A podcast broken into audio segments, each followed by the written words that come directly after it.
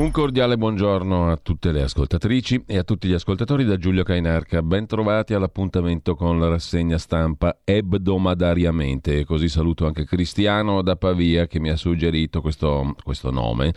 Eh, apprezzando anche la ricerca dei termini aulici abbandonati dalla comunicazione ordinaria. Grazie Cristiano, ebdomadariamente ci ritroviamo qua come tutte le settimane Ringrazio anche gli ultimi abbonati in ordine di tempo. Da Milano Federico che si è abbonato a livello editore. Grazie Federico. Dopodiché mh, mm, si è abbonato anche in questo lasso di tempo della fine settimana Alessandro da Roma, anche a lui un ringraziamento. Manuela mm, da quel di Varese Gavirate. Grazie mille a tutti gli abbonati e vi ricordo che è più che mai vitale, utile e necessario entro la fine dell'anno arrivare al massimo del sostegno possibile per questa radio, se naturalmente lo ritenete giusto, degno, opportuno, utile, soprattutto utile. Abbonarsi, sostenere questa radio molto molto molto semplice, vale a dire andate sul sito radiorpl.it c'è una sezione facilissima, facilissima da incocciare perché è nel menu di testa sostienici, abbonati oppure in alternativa c'è chi è più abituato a fare donazioni secondo il vecchio schema, quello del conto corrente postale o quello anche del bonifico bancario, anche quello va benissimo naturalmente. Mm, tramite il bollettino di conto corrente postale 37 67 12 94 eh, con tutto quello che poi trovate dettagliato sul nostro sito, potete continuare a sostenerci. Se no, c'è il livello di abbonamenti per fasce differenti, da 8 euro a 40, passando tutti i livelli intermedi dell'editore, dello Speaker's Corner, cioè la possibilità di fare un vostro editoriale di 100 secondi per dire a tutti quello che si pensa, ospite 24 euro al mese, conduttore 32 euro, creatore di programma 40 euro al mese. Tutte le domande frequenti le trovate con le risposte sul sito e quindi non fate nient'altro che farvi un giro là sopra, ovvero radiorpl.it. Sostienici, abbonati oppure le donazioni. Detto questo, ma è veramente vitale, fatevi un giro veramente, se non l'avete fatto consigliatelo anche ad altri, fate ascoltare la radio a qualcuno, qualcuno interesserà questa radio e la troverà utile e potrà anche sostenerla in un periodo nel quale, come dice Mario Monti, le cose vanno dosate, le informazioni vanno dosate dall'alto, hm? invece noi continuiamo a cercare di darle dal basso e a vederle con l'occhio comune del cittadino comune dal basso, delle persone normali, non alla Mario Monti, alla Goldman Sachs.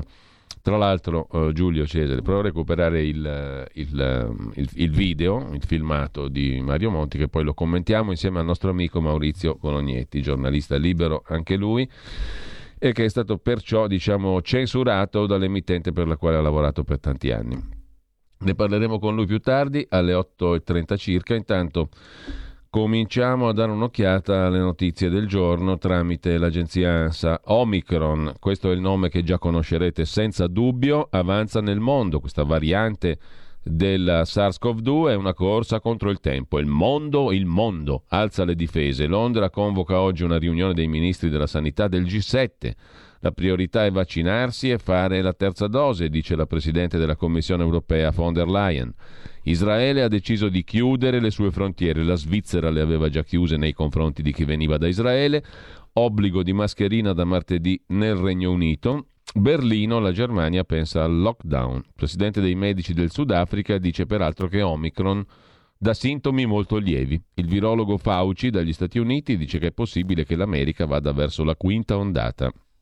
Due casi in Canada, parla anche Lagarde, che mi risulta sia la Presidente della Banca Centrale Europea, dunque titolatissima in campo di virus, rischi sul 2022, ma siamo più attrezzati. Naturalmente questo per quanto riguarda gli effetti economici eh, del virus. Il paziente con Omicron felice di essere vaccinato, paziente italiano, intervistato oggi anche dal Corriere della Sera, come vedremo tra poco, Considerati i sintomi blandi miei e della mia famiglia, ha detto il paziente con la variante Omicron, la mia famiglia è stata contagiata e comprende persone tra gli 8 e gli 81 anni. Considerati i sintomi blandi, posso dire che l'infezione si è manifestata in modo lieve, dice il paziente con l'Omicron.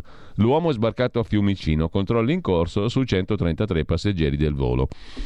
E ancora i positivi, 12.932, 47 i morti. Il consulente del ministro della Salute Speranza, il consulente Ricciardi, dice che i vaccini funzionano. 512.000 tamponi, eccetera. Gli svizzeri vogliono il Green Pass. Il 62% ha votato sì al referendum. Vincono i favorevoli al referendum nonostante le proteste. Contestato nelle piazze, il Green Pass ha ampiamente superato lo scoglio delle urne. In Svizzera, dove primi al mondo, gli elettori erano chiamati a votare sulle modifiche che hanno introdotto legislativamente il pass sanitario. Il 62% degli svizzeri ha votato a favore del Green Pass. In un clima polarizzato, la vittoria dei sì è importante per il governo ed è una conferma della strategia adottata per fronteggiare la pandemia che non accenna a placarsi, così come le tensioni che hanno accompagnato il voto. Alcuni oppositori sono scesi ancora in piazza ieri a Losanna e a Berna, alla periferia della piazza federale chiusa dalla polizia gridando libertà e suonando campane. Il referendum prendeva di mira la modifica della legge con la quale il Parlamento ha introdotto nel marzo scorso la base legale per il Certificato Covid in Svizzera, il documento attesta una guarigione, vaccinazione completa o test negativo, dal 13 settembre è obbligatorio in ristoranti, strutture culturali e sportive e altre manifestazioni al chiuso. Insomma, in estrema sintesi, gli svizzeri hanno detto sì al Green Pass nel referendum col 62%. La giornalista molestata in diretta, Greta Beccaglia, a quante succede nel silenzio? È inaccettabile quello che mi è accaduto. La polizia esamina i video e il conduttore si scusa per le frasi infelici perché aveva detto alla conduttrice si cresce anche così, non ti preoccupare. Sono in corso indagini da parte del commissariato di polizia di Empoli, Firenze, per identificare l'uomo che sabato pomeriggio ha molestato con una pacca sul sedere una giornalista dell'emittente regionale Toscana TV, Greta Beccaglia, mentre era in collegamento in diretta con lo studio nel post partita del match di Serie A di calcio tra Empoli e Fiorentina. La polizia sta cercando di rintracciare la persona responsabile della molestia che è diventata roba di primissima pagina, mentre sempre dalla prima pagina dell'agenzia ANSA di stamani la ministra Cartabia sulla riforma del CSM, più indipendenza interna dei magistrati, ha ragione Mattarella, ma la magistratura indipendente da politica deve essere un valore, poi la Morgese, l'altra ministra, quella dell'interno, vede i prefetti col super pass più controlli. Con il Super Green Pass, massima prudenza da parte dei cittadini, ancora mascherina, ancora distanziamento. Bisognerà vedere, dice la ministra dell'Interno italiana, la Morgese, se la variante Omicron è più contagiosa. Al momento sembra che i vaccini mantengano la loro forza, ha detto la ministra dell'Interno. Resta il nodo dei trasporti, perché i treni sono pieni, specie quelli dei pendolari. Il presidente dei medici del Sudafrica intanto dice che l'Omicron dà sintomi lievi. Parla anche il presidente dell'AIFA, l'Agenzia Italiana del Farmaco, la prossima settimana il vaccino dei bimbi, io lo farò ai miei nipoti, dice il professor Palù, presidente dell'Agenzia Italiana del Farmaco. Migranti, un aereo di Frontex dal primo dicembre sulla Manica, lo ha annunciato il ministro francese Darmanin al termine del vertice di Calais, i morti sono troppi, vogliamo lavorare con i nostri amici britannici, ha detto il ministro dell'interno francese, un aereo europeo dell'agenzia Frontex sarà dispiegato dal primo dicembre dopo il naufragio di migranti nella Manica, ha annunciato il ministro francese dell'interno Darmanin. I morti sono troppi e vogliamo lavorare con la Gran Bretagna. Nei giorni scorsi Parigi aveva ritirato l'invito alla ministra inglese, Priti Patel, a partecipare alla riunione in segno di protesta contro una lettera ritenuta inaccettabile di Boris Johnson a Berlino 6.000 candele davanti al Reichstag, al Parlamento, per non dimenticare la situazione dei rifugiati al confine tra Polonia e Bielorussia. Infine Berlusconi, vedremo l'intervista al Corriere della Sera, il governo stia in carica fino alla fine delle emergenze, non possiamo permetterci di perdere Draghi, lo dice anche Di Maio il figlio preferito di Berlusconi. Nel 2022 si avvierà il dibattito sul nuovo patto di stabilità e Salvini dice chiederò a Draghi di parlare di nucleare green, il nucleare verde. Ad oggi, ha detto Berlusconi, mm, eh, il Presidente del Consiglio deve rimanere Draghi, dibattito aperto sul tema Quirinale, Berlusconi al colle sarà un'ipotesi quando e se Berlusconi dovesse manifestare la sua disponibilità. A dirlo è la ministra per il Sud Mara Carfagna, bla bla bla bla bla bla bla bla bla, sempre sull'agenzia ANSA a proposito di Quirinale, è un blablaissimo quello del la discussione attuale. Temporali eventi forti al centro-sud, nevicate al centro, allerta arancione maltempo in Calabria e in Campania, Firenze neve sopra i 900 metri, Capri isolata, niente rifornimenti alimentari. Con ciò lasciamo l'agenzia ANSA, andiamo subitaneamente, ebdomadariamente a vedere i giornali di oggi. Il Corriere della Sera. Intanto si discute, non l'avete sentita questa, di portare la Presidenza della Repubblica in chiave octaere, octaeteride. Octaeteride è la parolina del giorno. Perché? Perché deve oreggiare il Presidente sempre di più. Il Presidente ha bisogno di oreggiare sempre di più e quindi il settennato verrà, mm, come dire, esteso in chiave octaeteride per arrivare all'octaeteride, diciamo così. Sono le due parolette simpaticissime che ci tengono compagnia oggi. Octaeteride e oreggiare. Mm, oreggiare mm, è un bellissimo verbo, eh, perché il Presidente della Repubblica deve sempre più, vie più, oreggiare. Andiamo a vedere la prima pagina del Corriere della Sera. Variante, virgola, salvi col vaccino, tra virgolette il tutto, perché a parlare è il famoso paziente zero della vicenda Omicron, anzi variante Omicron per difendersi dalla nuova variante, vaccinarsi è fondamentale, lo sottolinea l'immunologo Sergio Abrignani del Comitato Tecnico Scientifico. È improbabile, dice Abrignani, che il ceppo possa bucare la protezione. Intanto il governo ribadisce che non ci saranno nuove restrizioni. Che bello, parla il paziente zero, Omicron, sto bene, e anche i miei familiari che sono con me in isolamento pressing dei sindaci che chiedono l'obbligo di indossare la mascherina all'aperto. I sintomi della variante Omicron intanto sono lievi, dicono i medici del Sudafrica. Ricoveri e morti non sono aumentati. Parla Valeria Micheli, dirigente dell'ospedale Sacco, tra i segreti del laboratorio di microbiologia dell'ospedale Sacco di Milano, dove giovedì è stato sequenziato il primo caso di variante Omicron. Controproducente, dice la dirigente Valeria Micheli, il panico di questi giorni. Tra un paio di settimane ne sapremo di più. Buona, grazie ai vaccini già fatti, la risposta del paziente di Caserta. Il dipendente dell'ENI, grazie al vaccino ho solo sintomi lievi, dice il dipendente 48enne dell'ENI. Paziente zero, variante Omicron, contagiato dalla variante sudafricana, isolato con i familiari. Anche i miei che hanno da 8 a 81 anni stanno bene. Carica virale bassa per il paziente 0 Omicron, dice la SL. Tracciamento su 133 passeggeri in aereo con lui. Taglio alto s'affaccia sul Corriere della Sera anche Silvio Berlusconi.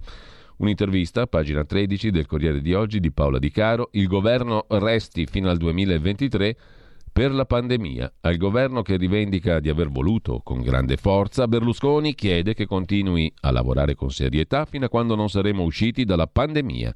Berlusconi non ha dubbi su Draghi, un patrimonio per il futuro dell'Italia. Tra le priorità l'ambiente e la necessità che il nostro sistema industriale non sia tagliato fuori. A centro pagina poi Greta Beccaglia, io posso difendermi ma altre no, dice la cronista molestata in diretta allo stadio di Firenze. E poi a proposito di calcio, invece strettamente Juve, sospetti sui compensi ai procuratori, la lente della Consum. Nell'inchiesta che ha investito i vertici societari della Juventus si è aperto anche il filone che riguarda i compensi per i procuratori dei calciatori. Nel 2019 dalle casse bianconere erano usciti 44,3 milioni di euro per pagare le parcelle degli agenti. Altro fronte che preoccupa è la questione borsa, perché eventuali illeciti commessi andrebbero a impattare sugli interessi di migliaia di azionisti, nonché sui loro portafogli con la discesa in campo della Consob, l'autorità di controllo delle società quotate in borsa. Antonio Polito si occupa di farfalle e virus perché un muro non è la risposta. Quali sovranismi? Può il battere d'ali di una farfalla in Brasile provocare un tornado in Texas? È il celebre titolo di una conferenza tenuta dal matematico Edward Lorenz negli anni 70. La globalizzazione, i sovranismi, i muri che non vanno mai bene. Parte il recovery, 5 miliardi per la scuola, il commento è di Federico Fubini, prima pagina sul Corriere, poi abbiamo Ferruccio De Bortoli, l'ex direttore, che si occupa dei record dell'acqua sprecata. Spente le luci della COP26 di Glasgow sul clima, siamo così preoccupati per l'emergenza climatica che ce la siamo già dimenticata, complici le varianti del virus. Eh, siamo ansiosi di recuperare la normalità della nostra vita quotidiana, sprechiamo anche tanta acqua, ci racconta Ferruccio De Bortoli. Noi invece viviamo per gli amori, conclude così la prima pagina del Corriere della Sera, l'ultimo banco di Alessandro D'Avegna. Se ci avanza tempo ci dedichiamo anche alle cose belle, se no continuiamo con le cose brutte, andiamo a vedere le altre prime pagine dei quotidiani di oggi. Andiamo a Repubblica, fiduciosi, ansiosi e ebdomadari più che mai. Repubblica eh, oreggia in prima pagina su Repubblica un virgolettato. Così ho scoperto Omicron. Parla la dottoressa sudafricana Angelique Coezzi. Il grado di contagiosità è più o meno simile alla variante Delta. Il paziente zero italiano che si è cuccato la Omicron sta bene, stretta del Viminale sui controlli da oggi Friuli Venezia Giulia in giallo. E mi raccomando, octaeteride, l'altra paroletta del giorno. 346 6427 756 per chi vuole eh, partecipare al gioco etimologico del giorno. Cosa significa octaeteride? Cosa significa oreggiare, che è il compito numero uno del Presidente della Repubblica, della Repubblica medesima, di tutti noi, perché ciascuno di noi deve oreggiare a più non posso. Mi raccomando, non fate ironia. Oreggiare eh? significa una cosa molto bella, non volgare. Oreggiare octaeteride, ebdomadario. Torniamo alle prime pagine dei quotidiani di oggi con Repubblica, dicevamo.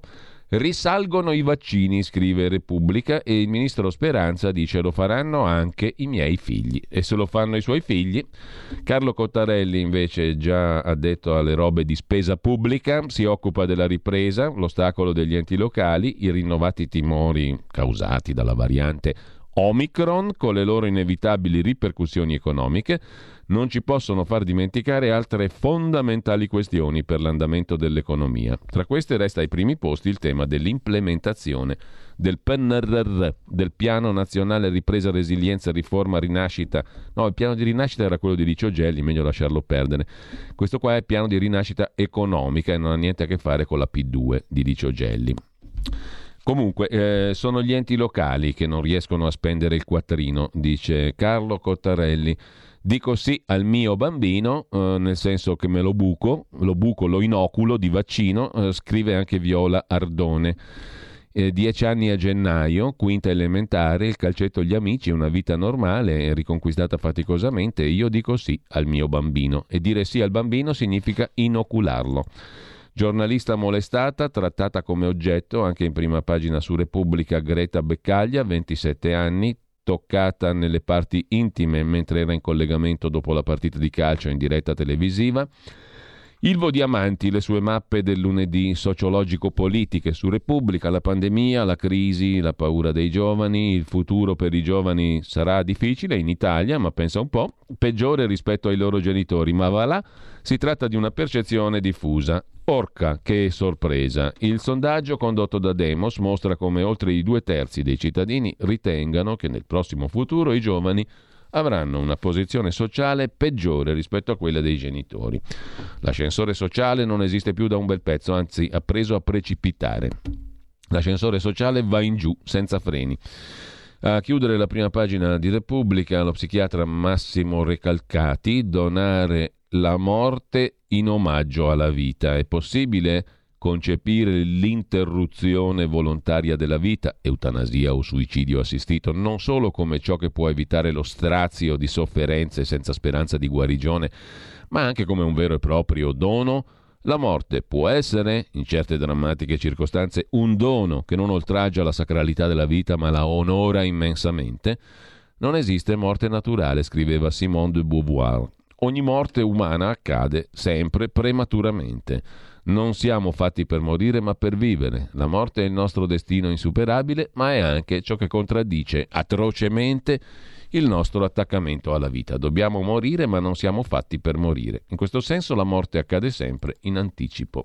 Eh, Eh sì, eh, è così purtroppamente, um, come scrive anche il Recalcati su Repubblica. Mentre da Repubblica passiamo alla stampa di Torino.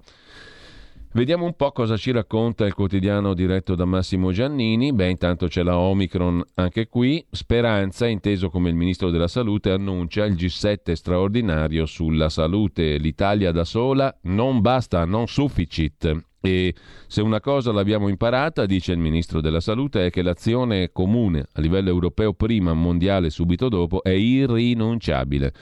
Alle 13.30 i ministri della salute dei paesi del G7 quindi Italia, Francia, Germania, Canada, Giappone, Stati Uniti e Regno Unito si riuniranno per esaminare tutti gli aspetti della variante Omicron. Parla con Repubblica, chiedo scusa con la stampa, più o meno la stessa cosa, i padroni sono sempre quelli.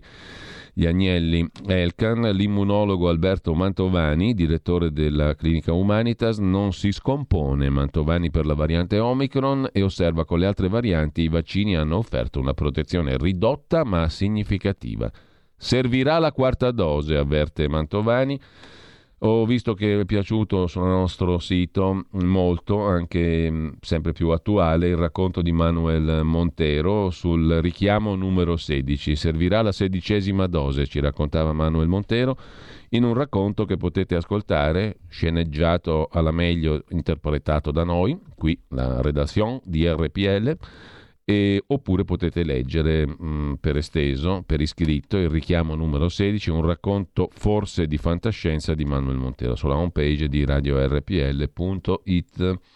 e anche sulla pagina Facebook, ho visto che ha avuto decine di migliaia di visualizzazioni e di ascolti questo fanta racconto che tanto fanta non è. Intanto Quarta dose, dice già Mantovani, l'altra virologa illustre televisivamente parlando Antonella Viola, sempre in prima pagina sulla stampa, vaccinare i poveri o non ne usciremo, insegui il povero col siringone, la parola pandemia deriva dal greco, ci spiega Antonella Viola, ma dai, ed è composta da due termini, pan e demos. Urca ha studiato eh, che si traducono con tutto e popolo, tutto il popolo, è una malattia che interessa, può interessare interesserà tutta l'umanità. Mm, anche etimologicamente adesso ne sappiamo di più. Mentre sempre dal primo piano della stampa, manovra economica in aula, i partiti all'attacco, Draghi punta a blindare il testo, commenta il consorte dell'ex ministra e professoressa Elsa Fornero, il professor Mario De Aglio, il cambio di passo è necessario per evitare il SUC, vale a dire il mercanteggiamento in salsa arabo-antica intorno alla manovra economica. Carta in tavola per il Quirinale, il commento di Montesquieu, questo è lo pseudonimo, quello che le Camere cercheranno di eleggere tra un paio di mesi è il tredicesimo capo dello Stato e naturalmente non sarà più un settennato ma un octaeteride il ciclo mm, del capo dello Stato futuro perché bisogna slungarlo di un anno. Cercheranno come nel 2013 quando dovettero implorare l'usciente di prolungare il mandato e così le Camere eleggeranno il tredicesimo capo dello Stato. Mentre sempre dalla prima pagina della stampa, cosa c'è ancora da segnalare? La bambina nata nella tempesta sul barcone dei migranti, l'Interpol che riabilita Assad, il presidente siriano, scrive Domenico Quirico, l'Organizzazione internazionale delle polizie, Interpol appunto, ha reintegrato nei suoi meccanismi di scambio delle informazioni il regime siriano di Bashar Assad dal 2000 e 12, pur non essendo stata espulsa, la polizia di uno Stato criminale del nostro tempo era stata di fatto scollegata. Con i siriani ho imparato che la sofferenza diretta e brutale non desidera parole, ci racconta Domenico Quirico. E poi il Grand Hotel Guantanamo, il titolo del pezzo di Francesco Semprini. Dal carcere al golf, quando Obama ordinò la chiusura di Guantanamo, fu subito chiaro che tra i propositi dell'ex presidente e la realtà c'era un muro invalicabile. Certo che mettere le notizie in prima pagina con questi sommari ti fa capire niente, ti interessa meno di zero, è molto interessante il modo in cui vengono porte eh, le notizie in prima pagina. Le giornaliste e le molestie in tv, se ne occupa anche Ilaria D'Amico, più ancora che la pacca sul sedere quello che sconcerta di questa storia della giornalista palpeggiata in diretta è il commento del suo collega in studio. Dai, non te la prendere. A me sinceramente mi ha impressionato ancora di più il commento, anzi il non commento dei numerosi giornalisti, Marco da Milano, Concita De Gregorio, quell'altro e quell'altro ancora, davanti alle parole di Mario Draghi. Tutti silenti a dire che è giusto che l'informazione venga dosata dai governi in chiave sempre meno democratica. Ma è giusto, è giustissimo, ma Monti ha una qualità, le dice le cose. Sono gli altri che stanno zitti e che accettano, mentre lasciamo la stampa e andiamo a vedere la verità, finalmente, la pravda, la pravda. Bisogna riabilitare questa nobile parola sovietica, la pravda. La Pravda, la verità di Maurizio Belpietro, apre con questo titolo Vogliono controllare l'informazione per nascondere i loro errori sul Covid, sulla Covid.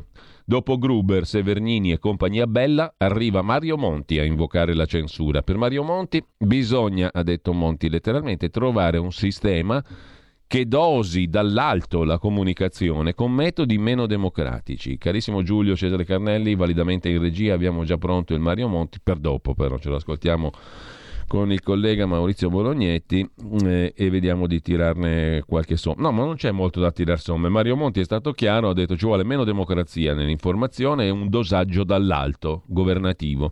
Tradotto, scrive Maurizio Belpietro, tappare la bocca alle poche voci libere rimaste. I giornalisti presenti alla proposta non si oppongono, anzi tira una certa arietta di regime, scrive Maurizio Belpietro. In primo piano anche la virologa definita indipendente dalla Pravda, la virologa Maria Rita Gismondo.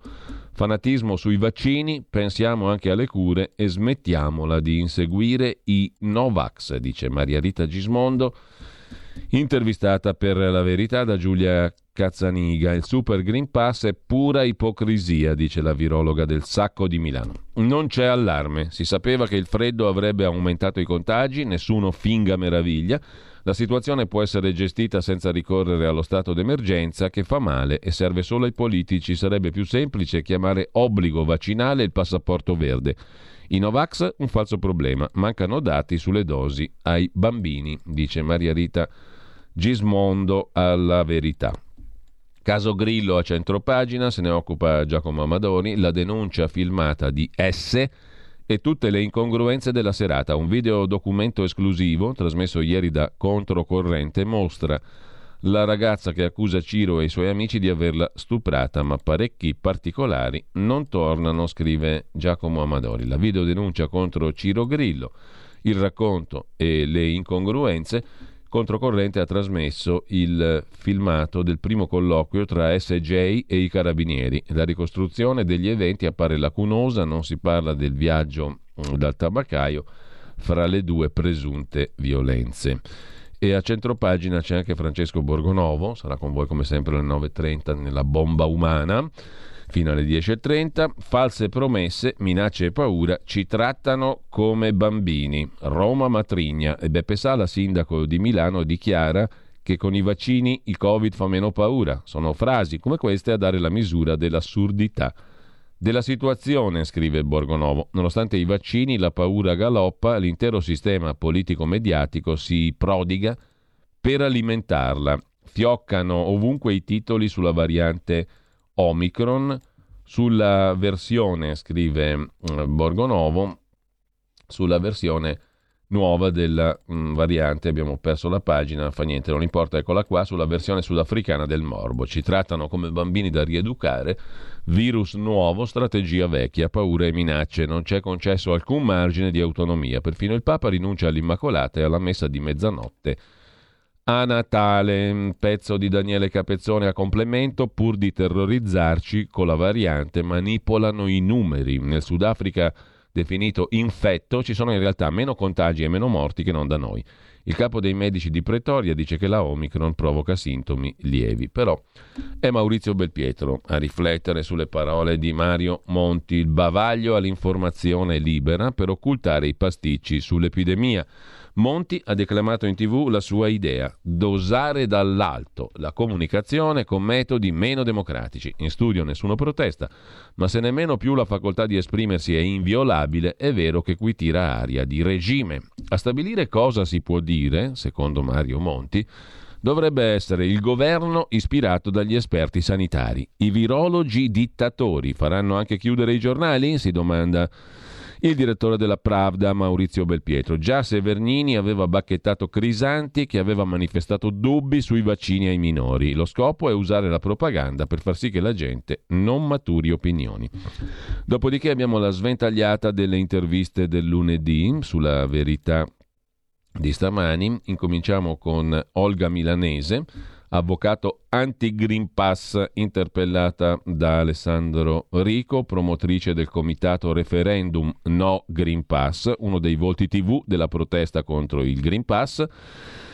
L'ultimo alterco catodico lo ha avuto su Rete 4 con l'infettivologo Matteo Bassetti. Denunciamo all'AIA le leggi sul Covid, dice l'avvocato Olga Milanese. Il super certificato è peggio dell'apartheid, eppure il governo lo reputa di esempio per gli altri paesi. Faremo ricorso al Tribunale Penale Internazionale alla Corte europea dei diritti dell'uomo. Siamo passati dallo stato d'emergenza allo stato di prevenzione giustificano tutto con la scusa di pericoli ipotetici, hanno superato ogni limite costituzionale, dice l'avvocato Olga Milanese. Interpellato dalla verità anche il giornalista e scrittore ex eh, Corriere della Sera Pierluigi Battista in libreria con La Casa di Roma, edito dalla nave di Teseo, un romanzo che racconta la storia di una famiglia degli anni 70 attraverso lo scontro tra fascisti e comunisti, non posso tollerare i virologi che si improvvisano politici, dice Pierluigi Battista. Non dimentico Ricciardi che definiva la mascherina inutile, il consulente del ministro Speranza. Sono favorevole ai vaccini e anche al Green Pass, ma non però per andare a lavorare. Di Maria Rita Gismondo abbiamo già detto, tra le altre interviste di oggi poi Carlo Cottarelli sulla verità. Nessuna rivoluzione fiscale anche da Draghi, soltanto ritocchi. L'Italia dovrebbe puntare a ridurre 35 miliardi di imposte. Basterebbe insistere sull'evasione e sul taglio delle spese, di cui da otto anni non parla più nessuno. Era lui il signor taglia spese e di questo si occupa anche all'Università Cattolica Cottarelli, dirige l'Osservatorio Conti Pubblici. Era stato incaricato di tagliare le spese, ve lo ricorderete. Prevale la logica del rinvio per gli equilibri interni al governo, questo vale anche per le pensioni, pochi interventi strutturali nella manovra. Carlo Cambi invece intervista lo chef stellato Gianfranco Vissani, molto incazzoso. Troppe tasse, così non resistiamo, dice Vissani all'amico Carlo Cambi. Dopo un anno e mezzo di restrizioni tornano i balzelli, le tasse. Draghi rischia un deserto di fallimenti. I giovani non vogliono più fare fatica. Gli influencer riducono i piatti a pornografia. Sono stato il cuoco della prima e della seconda Repubblica. La mia cucina ha messo d'accordo comunisti e socialisti. D'Alema, un amico. Così la verità riassume la chiacchieratona con con lo chef Vissani. E poi per renderci tutto più digeribile fritti e soffritti. Gli insospettabili alleati di fegato e reni. Ce lo spiega la nostra Gemma Gaetani. Non bisogna privarsi senza esagerare dei cibi cotti in olio bollente. Sono digestivi, depurativi liberano le vitamine dei grassi buoni. La rivalutazione del fritto. Tra l'altro eh, dalle Cos'è 11? Aspettate, andiamo a vederlo per conferma perché a memoria non mi ricordo mica tutto, ma il sabato c'è una bellissima trasmissione di Gemma Gaetani, una gemma in cucina dalle ore 11 alle 11.30, tutti i sabati alla scoperta delle gemme innanzitutto della cucina italiana. Se non l'avete ancora ascoltata andate a recuperarvela YouTube o sul nostro sito radiorpl.it o sulla pagina Facebook. Una gemma in cucina dalle 11 alle 11.30 tutti i sabati. Così come un'altra perla è le, la, il taglio basso, l'economia alla prova dei fatti di Stefano Robbiati dalle 11.30 alle 12. Intanto diamo uno sguardo anche alle altre prime pagine. Abbiamo visto la verità, anzi dalla verità chiudiamo con Ancora un paio di segnalazioni. L'inchiesta di Laura della Pasqua sul PNRR. Ci stiamo indebitando con l'Unione Europea per progetti risibili, scrive in prima pagina la verità, le pagine 10 e 11. Eh, il pezzo di Laura della Pasqua. PNRR, partenza non proprio riuscita. Impianti per lo smaltimento dei pannolini, ammodernamento dei frantoi di olive, piccole isole al 100% green, foreste urbane resilienti per il benessere cittadino, viaggi Erasmus all'estero per giovani imprenditori, finanziamenti per industrie creative, fondo per l'e-commerce, deviazione di un ramo nel delta del Po, Primi progetti, insomma, approvati dal governo Draghi sono risibili, scrive Laura della Pasqua. È per questo che ci siamo indebitati con Bruxelles? Per fare queste opere risibili? Leonardo Becchetti, economista, commentatore di Avvenire, professore di economia politica all'Università Tor Vergata di Roma, consulente del Ministero dell'Ambiente sul Recovery Plan, intervistato per la verità, oggi dice sopravvalutata la capacità operativa degli enti pubblici. Si rischia di ripetere ciò che accade con i fondi europei ordinari, inutilizzati o dispersi in mille rivoli. Insomma, scetticismo sul PNRR.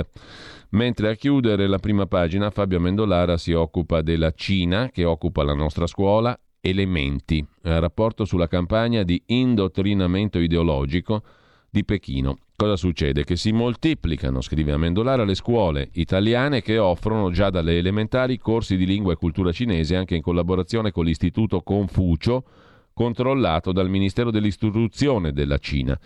Con casi di indottrinamento a Bari ai bambini è stata mostrata una cartina che ingloba Taiwan e altri territori rivendicati da Pechino, mentre a Taranto agli studenti è stato fatto cantare l'inno della Repubblica Popolare. Sarà contento Mario Monti. L'esperto del centro studi Machiavelli dice l'obiettivo è conquistare l'opinione pubblica e promuovere un'immagine nuova e positiva. L'insegnamento della lingua è un cavallo di Troia ottimo che permette di raggiungere elementi dei più piccoli simili a spugne. È facile convincerli che la Cina è un paese democratico e amico. La questione viene affrontata poi in eh, dettaglio mm, da Fabio Amendolara nelle pagine interne con eh, una bella intervista, anche adesso lo vediamo velocemente perché il Centro Studi Machiavelli voi lo conoscete grazie al fatto che molto spesso i suoi rappresentanti sono ospiti qui a RPL e mm, Giovanni Giacalone in questo caso è il ricercatore del centro studi Machiavelli interpellato da Fabio Amendolara per la questione della penetrazione della Cina attraverso l'Istituto Confucio nelle scuole italiane. Chiude la prima pagina della verità il pezzo di Silvana De Mari sulla distruzione di un popolo che inizia dall'etica. Per annichilire una civiltà bisogna stravolgerla invertendo i concetti di vizio e di virtù. È ciò che hanno fatto illuminismo, marxismo e 68. Emblematico il caso dell'aborto. A uccidere bambini oggi è un diritto della donna. Chi si oppone viene insultato e messo alla gogna.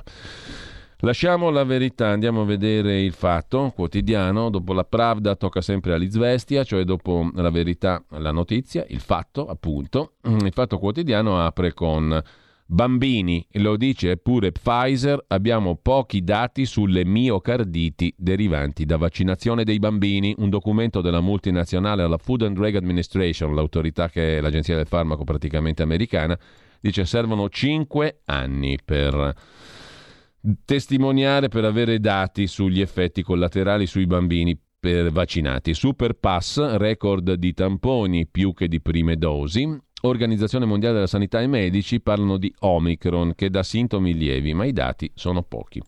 Stasera a Report si parla dell'Ilva dei migliori, i draghi e compagnia, che inquina ancora. Si lavora tra i gas, scrive il Fatto Quotidiano in prima pagina.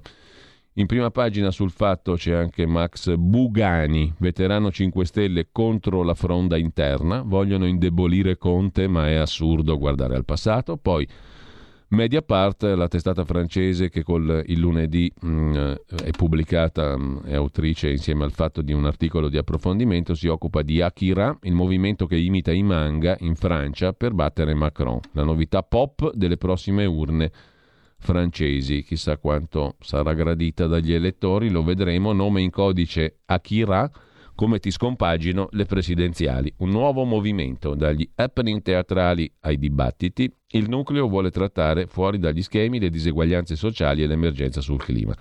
Ma anche a sinistra suscita perplessità. Questo nuovo movimento, Akira, è un vero soggetto politico o è una moda del momento? Pericolo di flop. Nicolà, ex attivista di Occupy Wall Street, dice mobilitarsi va bene, ma senza una strategia chiara il progetto fallirà. Sempre poi dalla prima pagina del fatto, il fatto economico del lunedì, vuoi esportare il nero? Pensa a tutto la banca. Spesso non è l'evasore che cerca di fregare il fisco, ma sono i consulenti a offrire la soluzione. I pubblici ministeri di Milano e Torino hanno ricostruito invano il sistema. E poi sempre dalla prima pagina del Fatto Quotidiano, cosa c'è ancora di interessante? Io, l'assessora ologramma in un municipio maschilista, la rivoluzione rosa a Procida. In piazza tra amici, l'assessore Folletto, ragazzina carina con la borsetta, oppure gli operai canticchiando nel cantiere ciao bellezza, cuore, amore, o anche scrivendo sui social ma lei a che serve lì?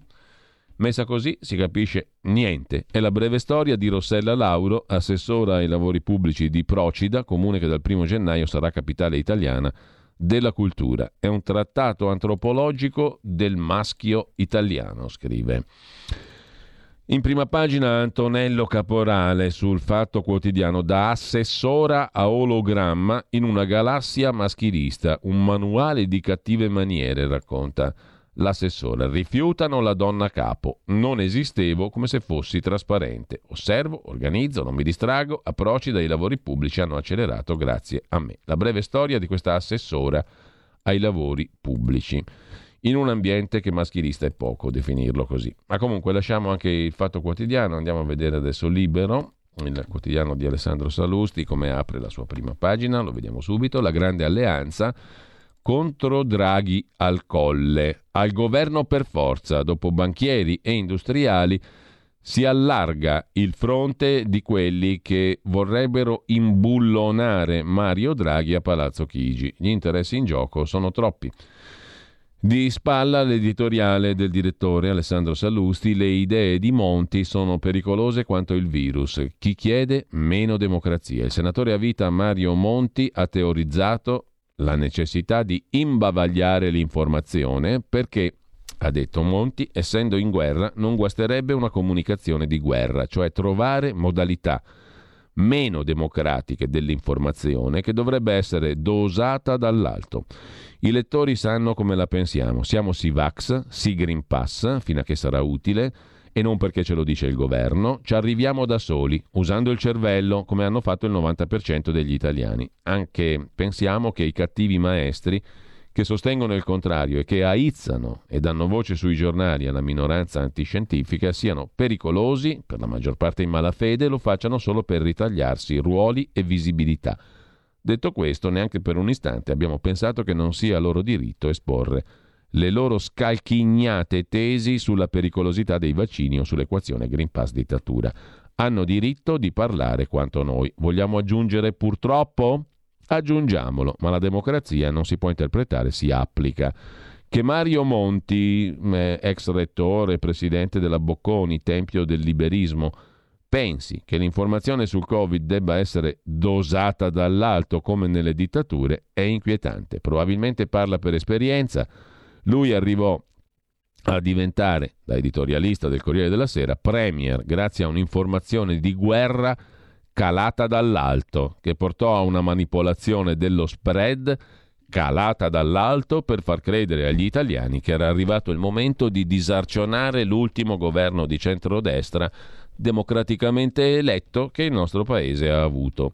Mi spiace, professor Monti, conclude Alessandro Sallusti, noi che sul Covid la pensiamo come lei, ci chiamiamo fuori, non perché eroi, ma così per principio non pubblicheremo mai una velina, né accetteremo una censura, neanche da Mario Draghi.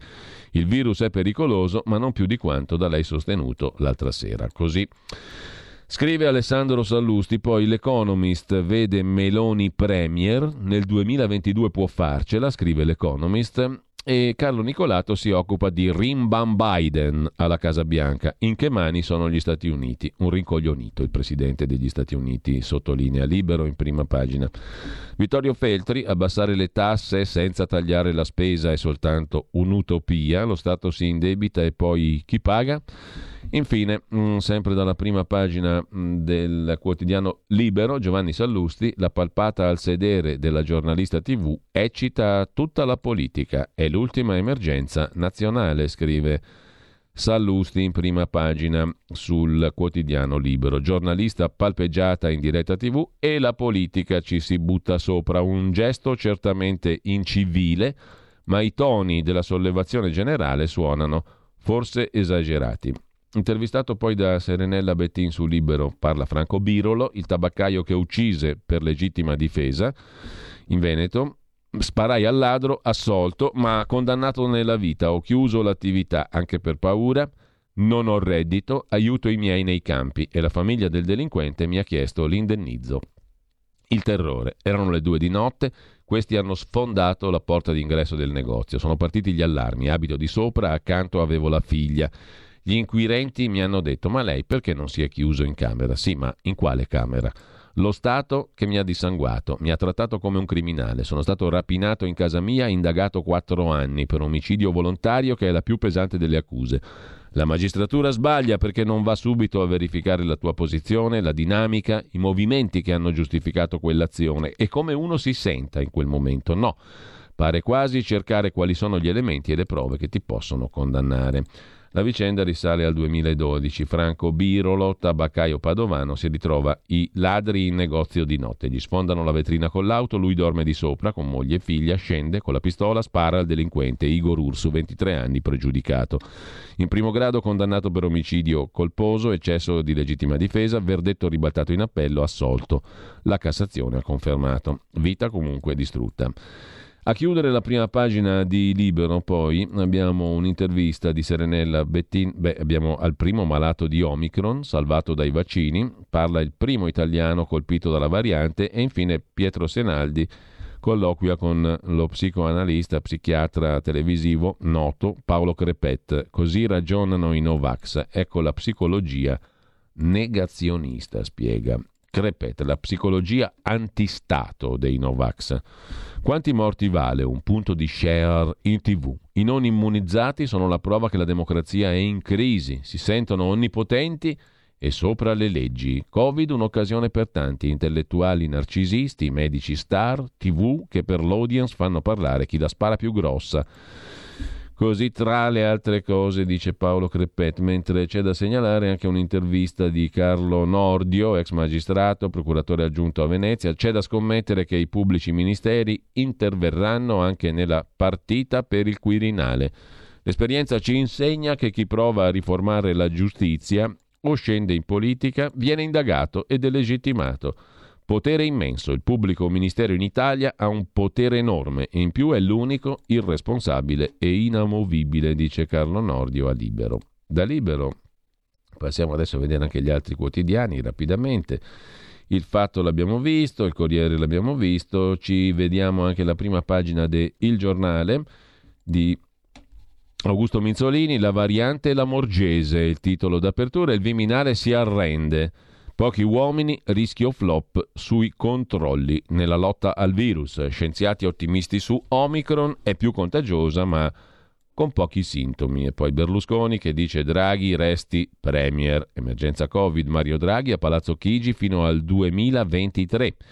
Duro con i Novax Berlusconi e sul colle un appello per il centrodestra unito. Mentre Mario Monti invoca il, baga- il bavaglio ai media. Quanti nostalgici del Mincul Pop, il Ministero della Cultura Popolare, scrive Tony Damascelli in prima pagina sul giornale. Avete scoperto come si fa a oreggiare, cosa significa oreggiare e perché il Presidente della Repubblica è meglio metterlo in chiave octaeteride che non nel suo solito settennato? Io, musulmana ribelle, vi dico, gli italiani non sono razzisti. Un'intervista a Raja e Bezaz, volto di striscia la notizia, in prima pagina su Il Giornale. Poi voto ai bambini. La proposta è nel Regno Unito, ultima deriva giovanilistica, scrive ancora Il Giornale in prima pagina. L'ultima follia anti-adulti, dare il voto ai bambini. È venuta fuori la storia in Gran Bretagna, la proposta. Intanto lasciamo anche la prima pagina del giornale con il Milan in crisi, il Sassuolo lo ribalta, il Napoli solo in vetta, stiamo parlando del calcio naturalmente. Il foglio di oggi cosa ci racconta? Il foglio di Claudio Cerasa e Giuliano Ferrara, eh, una lode al libero sberleffo, come ci si attrezza contro i rischi della cancel culture, la cultura della cancellazione e del nuovo Galateo che impone censure e vieta l'appropriazione culturale. Dalla festa dell'ottimismo le voci di un regista, quattro comici, un vignettista per vaccinarsi contro le derive del politicamente corretto, mentre ci sono ottimi motivi per essere ottimisti sul futuro dell'Italia, scrive il direttore del foglio Claudio Cerasa. E con questo lasciamo anche la prima pagina del foglio. Andiamo a vedere adesso il giorno, la nazione, il resto del Carlino, il quotidiano nazionale. Il titolo principale è dedicato alla variante Omicron che fa un po' meno paura. Il Sudafrica annuncia i sintomi sono lievi e poi eh, io molestata in diretta Greta Beccaglia, giornalista di Toscana TV, aggredita dai tifosi, ora li denuncio, dice la giornalista, non mi fermo, una donna deve essere libera di fare il suo lavoro. La direttora del, uh, della Nazione di Firenze, in questo caso Agnese Pini, dice finalmente qualcosa sta cambiando circa le molestie e l'indignazione. C'è anche la sanatoria badanti flop in Lombardia su Il Giorno, pratiche col contagocce, così vince il nero. Su 47.657 domande di sanatoria, neanche 12.000 risposte, scrive Il Giorno in questo caso. Dal giorno passiamo al tempo di Roma, il tempo uh, di Franco Becchis che apre la sua prima pagina con Draghi, virgola, Tocca lavorare. I timori per la variante del virus fanno uscire allo scoperto i leader politici. Draghi deve restare a Palazzo Chigi fino al 2023, la morale della favola. E poi Osho, un anno di risate, domani con il quotidiano Il Tempo, il libro del vignettista fotografico del Tempo, appunto. Oggi c'è il Papa con Macron, il Papa che dice, guardando Macron che sfoglia un libro, ma è un'autobiografia? E Macron che gli risponde, ma de che? È una raccolta di vignette, ce ne stanno pure un paio su de te. Bah, insomma, questa non fa ridere, un granché, è una cazzata, però insomma, in genere Osho fa abbastanza ridere. Mentre sempre dalla prima pagina del Tempo di Roma, Paolo Cirino Pomicino commenta il trattato del Quirinale, dopo quello con la Francia serve un patto con la Germania. E l'Economist incorona Giorgia Meloni. Secondo la rivista britannica, Giorgia Meloni può diventare la prima premier donna d'Italia. Ma vediamo il commento del direttore Franco Bechis su Draghi che deve rimanere lì fino a quando possibile, almeno fino al 2023. Ufficialmente è stata chiamata Omicron. Ma per Mario Draghi, e soprattutto per le sue ambizioni di salire al colle, la nuova variante del virus rischia di essere Omega, l'ultima lettera dell'alfabeto che chiude, prima ancora dell'inizio, le sue chance di succedere a Sergio Mattarella al Quirinale. Uno stop forse precipitoso, nella variante Omicron si sa poco, agita tutti i paesi del mondo, non è neanche detto che sia così rovinosa, scrive Franco Bechis, ma ha messo le ali alla politica italiana. Ha portato allo scoperto quel che veniva detto a mezza bocca finora, cioè uno dopo l'altro i leader importanti di forze politiche di maggioranza, da Enrico Letta a Luigi Di Maio a Silvio Berlusconi, hanno sottolineato esplicitamente la necessità che Draghi resti alla guida del governo, quindi a Palazzo Chigi, fino alla fine naturale della legislatura. Ovviamente ognuno di loro ha un suo interesse nel dirlo, da chi vorrebbe allontanare lo spettro delle urne a chi è contento di occupare in altro un avversario nella gara al Quirinale. Ma sotto sotto è diffusa in Parlamento l'idea che le due cose più importanti per cui Super Mario è stato chiamato alla guida del governo siano tutt'altro che archiviate. La realizzazione del PNRR, fondamentale per la seconda rata dei fondi europei, il piano vaccinale che la gestione di Draghi ha velocizzato, ha superato la prima curva. Si inizierà ad aprire le urne parlamentari per la successione di Mattarella e saremo al massimo con la terza dose in, ca- in corso di somministrazione. In piena guerra sulla vaccinazione dei bambini fra 5 e 11 anni, forse con orizzonti e strategie tutti da modificare se la variante sudafricana avrà iniziato la sua corsa nei paesi europei. Il mandato del governo un anno dopo resterebbe lo stesso, quindi PNRR e vaccini. Indubbiamente staccare la spina e rischiare di infilarsi in una campagna elettorale è il contrario di quel che vorrebbe la maggioranza degli attuali componenti del Parlamento. Mai come ora i giochi sono aperti e Berlusconi ha più chance di tutti, sostiene Franco Bechis per diventare Presidente della Repubblica. Voi vedete che ti ritrovi Sirvio, come direbbe Osho, pressoché impossibile che Mattarella cambi idea sull'indisponibilità al bis. Il piano vaccinale per il quale Mario Draghi è stato chiamato ha superato al massimo la prima curva, ma i compiti sono ancora da portare a termine. E Berlusconi non è messo male eh, se Draghi rimane incastrato al governo, scrive Franco Bechis sul Tempo di Roma. Cosa abbiamo ancora da guatare? Andiamo a guatare la prima pagina del messaggero, non ci sono abbonamenti disponibili, ce ne facciamo una ragione, per cui guatiamo la prima pagina del mattino. Vediamo cosa oreggia in prima pagina sempre rimanendo alle parole del giorno, poi vediamo se qualcuno um, contribuito a farci scoprire cosa significa octaeteride e cosa significa oreggiare. Mm? Andiamo a vedere cosa oreggia in prima pagina sul mattino, a parte Omicron, la variante del momento, il Green Pass, mancano gli agenti per i controlli e poi il pressing dei partiti, Draghi deve restare dov'è, lasciamo libera la casella del Viminale, e poco altro il deficit del comune di Napoli. C'è la svolta per Napoli, il governo si accolla un miliardo, lo Stato dovrebbe accollarsi parte dei debiti del comune di Napoli. L'emendamento dovrebbe essere presentato oggi in attesa della discussione al Senato della finanziaria, scrive il quotidiano napoletano. Quotidiano napoletano eh, che abbiamo visto in prima pagina, adesso cosa ci, cosa ci, manca? Ci manca praticamente più niente se non andare a, a, dare un'occhiata anche ai quotidiani economici di oggi. Il Sole 24 ore, non ce la facciamo a vederlo, uh, Iren ci importa poco. Andiamo a vedere appunto o cercare di farlo il Sole 24 ore di oggi. Eccolo qui, l'apertura è sull'assegno unico per i figli, l'aiuto premia le giovani madri e chi ha più figli, lo dice il calcolatore del quotidiano di Confindustria del Sole 24 ore per scoprire l'importo. Vince anche chi è in affitto. Novità in busta paga, detrazioni addio, nuova IRPEF.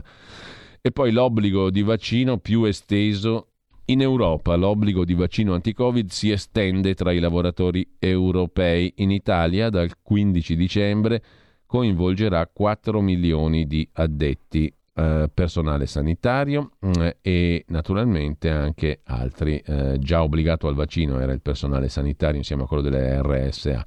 Si aggiunge il personale della scuola, del comparto difesa, sicurezza e soccorso pubblico. In Austria scatta il primo febbraio l'obbligo di vaccino per tutti, anche se non eh, si sa con quali limiti di età. Insomma, l'obbligo di vaccino va estendendosi in giro per l'Europa, scrive il Sole 24 ore. Eh, e um, se riusciamo andiamo a vedere se no amen anche la prima pagina eh, de, di Italia Oggi eccola qua. Eh, Italia Oggi apre la sua prima pagina con il processo Cartabia che prende il via. Obiettivo ridurre i tempi eh, del rito civile del 40%, cause definite in prima udienza, più tutela all'esecuzione forzata, addio al rito fornero, funzione ai professionisti. La volta buona, ora o mai più, commenta il direttore di Italia Oggi 7, Marino Longoni. Eh, cosa ci manca ancora di prime pagine? Beh, eh, un attimo soltanto, poi andiamo in pausa come al solito alle 8.30. Mm, ci manca da vedere che cosa, un attimo solo, il eh, domani per esempio credo sia l'ultima prima pagina eh, a cui dare un'occhiata stamattina. Sì, il domani di De Benedetti, troppi errori, troppe bugie, crolla la versione del ministro Speranza. Con questo ci fermiamo un attimo. Dopo la pausa abbiamo con noi Maurizio Bolognetti, giornalista e eh, segretario dei Radicali Lucani.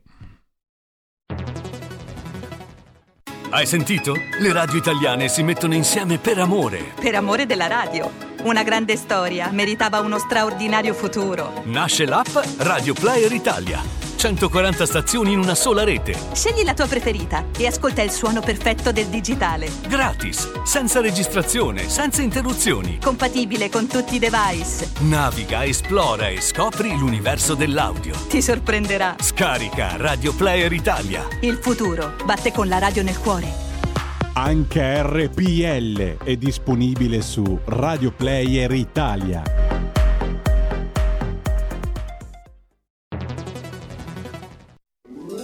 Stai ascoltando RPL. La tua voce libera, senza filtri né censura. La tua radio.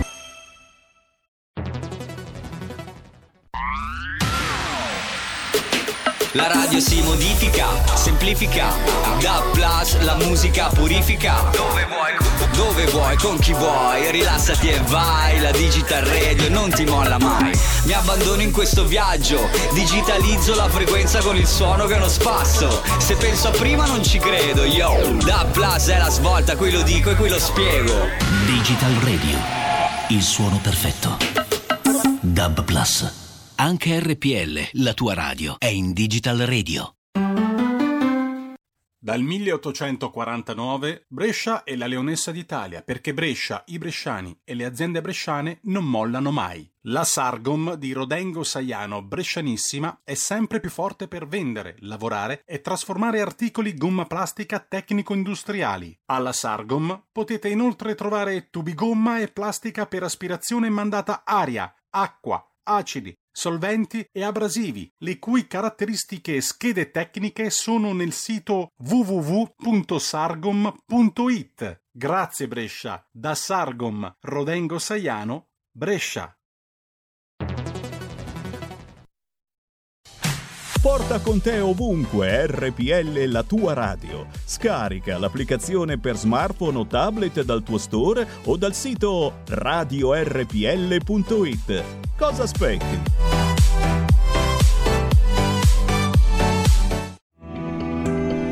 Il meteo.it presenta le previsioni del giorno. Clima sempre più freddo sull'Italia, specie al centro-nord, dove il tempo va peraltro migliorando quasi ovunque. Nella prima parte della giornata avremo un ampio soleggiamento sulle nostre regioni centro-settentrionali peninsulari, con cieli anche limpidi, salvo disturbi su Lazio, Abruzzo e Molise. Condizioni di instabilità sulla Sardegna e il centro-sud, con piogge soprattutto sul versante tirrenico. Nel pomeriggio precipitazioni sparse ancora sulla Sardegna e al sud, ma qualcuna potrebbe anche interessare ancora il Lazio, l'Abruzzo e il Molise. Le previsioni di ilmeteo.it tornano più tardi. Un saluto da Marianna Pagliarin. Avete ascoltato le previsioni del giorno.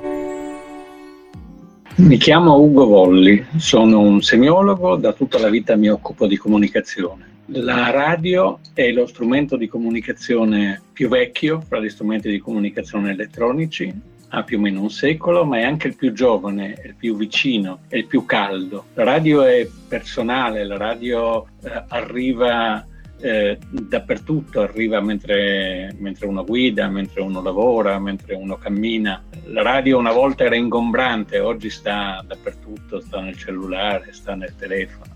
Le radio sono amiche, ma alcune radio sono più amiche di, di altre. Questa radio è importante, è una radio intelligente, è una radio aperta, è una radio che fa pensare, è una radio che fa discutere. Io vi invito ad aiutarla, io vi invito ad abbonarvi a RPL perché una radio amica è il migliore mezzo di comunicazione che uno può avere. Fatti sentire per sostenere la tua radio e partecipare in prima persona ai tuoi programmi preferiti. Abbonati a RPL. È facile, economico e democratico. Vai sul sito radiorpl.it, clicca Sostienici e poi abbonati. Allora, prima di iniziare la nostra conversazione con Maurizio Bolognetti, mm, eh, in, vi ricordo, come di solito facciamo, apriamo una piccola finestra sulla mattinata dopo la rassegna stampa La bomba umana con Francesco Borgonovo fino alle 10.30.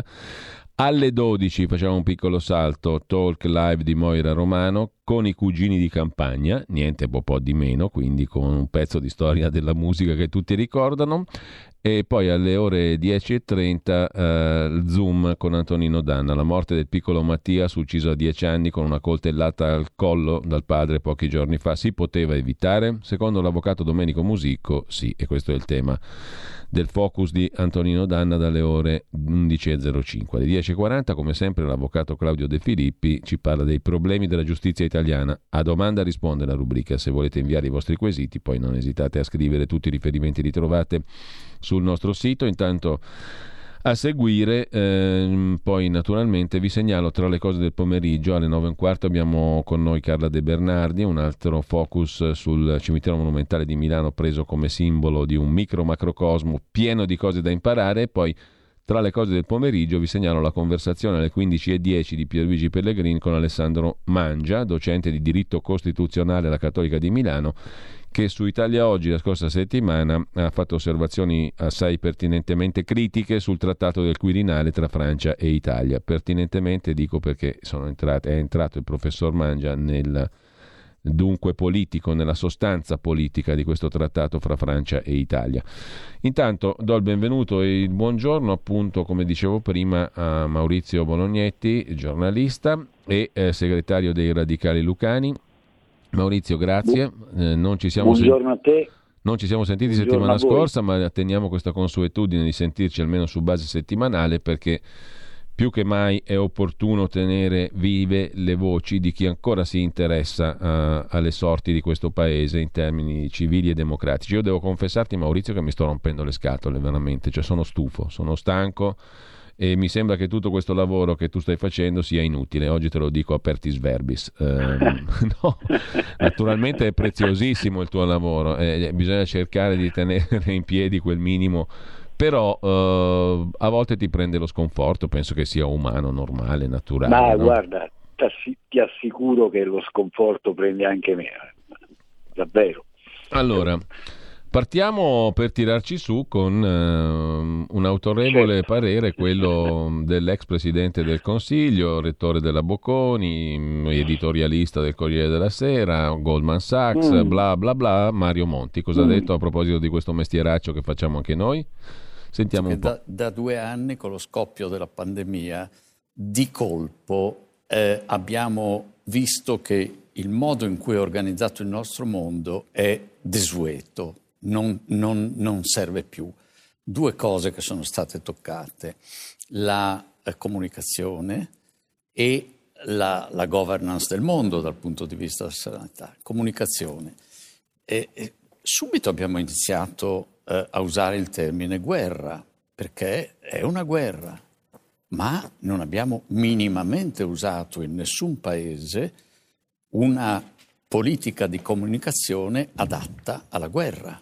E forse oggi non si riesce più, anche se ci fosse una guerra vera, ad avere una comunicazione come quella che si aveva nel caso di guerre.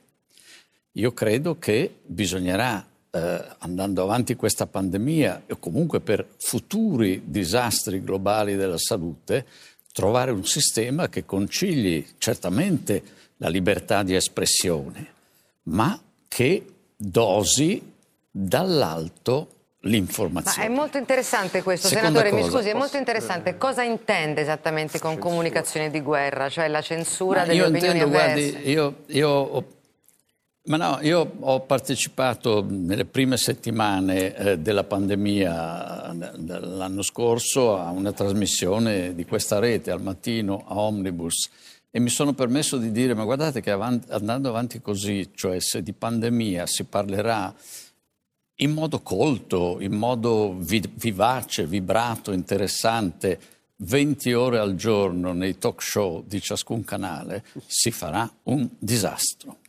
E sono ancora convinto di e questo. E quindi? Ma no, poi ma c'è una... Eh, voglio, voglio, no, vorrei restare sul tema della comunicazione di guerra, perché noi che la guerra non l'abbiamo sì, sì, vissuta, sì. l'abbiamo studiata sui libri, la comunicazione di guerra, Beh, ma che cos'è esattamente? No, Beh, nella comunicazione di guerra anch'io l'ho, l'ho, vissuta incosciente perché sono nato a due anni dalla fine della guerra e non ho molto seguito l'attualità in quei due anni di guerra, ma eh, la, la, la, comunicazione di guerra significa che c'è una, un, un, dosaggio dell'informazione eh, che nel caso di guerre tradizionali è odioso perché vuole eh, far virare la coscienza e la consapevolezza della gente, ma nel caso di una pandemia, quando la guerra non è contro un altro Stato, ma è contro un morbo, contro una cosa che è comune a tutto il mondo, io credo che bisogna trovare delle modalità meno, posso dire, meno eh, democratiche secondo per secondo ecco, nella ma, somministrazione. Ma, ma senatore, scusi, questo dosaggio, questo allora, controllo a chi, a chi, spetta? Aspetta, spieghiamolo bene chi? perché vedo già sulla la rete. No, no, siccome sappiamo come va, la rete dirà ecco, no, Monti. Ma senta. Quindi spieghi siamo, bene il concetto perché è siamo, interessante. Ma c'è, meno ma democratica, scusate, una abbiamo comunicazione meno abbiamo- democratica. È forte, eh. Secondo per secondo. Abbia- abbiamo o non abbiamo accettato delle limitazioni molto forti alla nostra libertà di movimento. Certo. E bene che siano venute da parte dei governi. Quindi in una situazione di guerra, quando l'interesse di ciascuno coincide con l'interesse pubblico, pena il disastro del paese e di ciascuno, si accettano delle limitazioni alla libertà.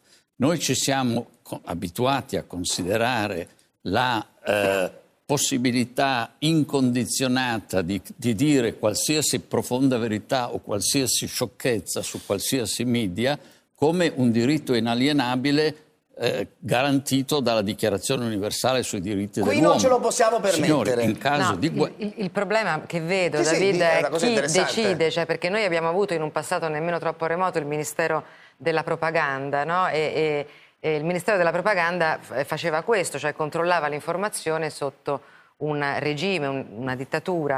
Allora, in, in un regime democratico chi governa la eh, misura, il dosaggio, come lei dice, della comunicazione? Chi dovrebbe... Il governo, no? Eh, per concludere il discorso, però Maurizio, noi abbiamo sentito praticamente quasi tutto il fulcro del ragionamento di Mario Monti, io mh, non so, ma rimango esterrefatto da una cosa, cioè chi veramente ha sperimentato la guerra credo che possa trovare semplicemente obbrobriosa questa discussione orrenda, insultante, vergognosa, e poi l'atteggiamento dei giornalisti dal direttore dell'Espresso a Concita De Gregorio, eccetera, ehm, David Parenzo, tutti diciamo ossequienti al fatto che è normale considerare che si debba dosare l'informazione, che debba essere il governo a farlo sulla base delle autorità sanitarie, perché comunque altra, altra perla diciamo, del discorso di Mario Monti è che avremo futuri disastri globali della salute e quindi dovremo trovare un sistema che dosi dall'alto l'informazione.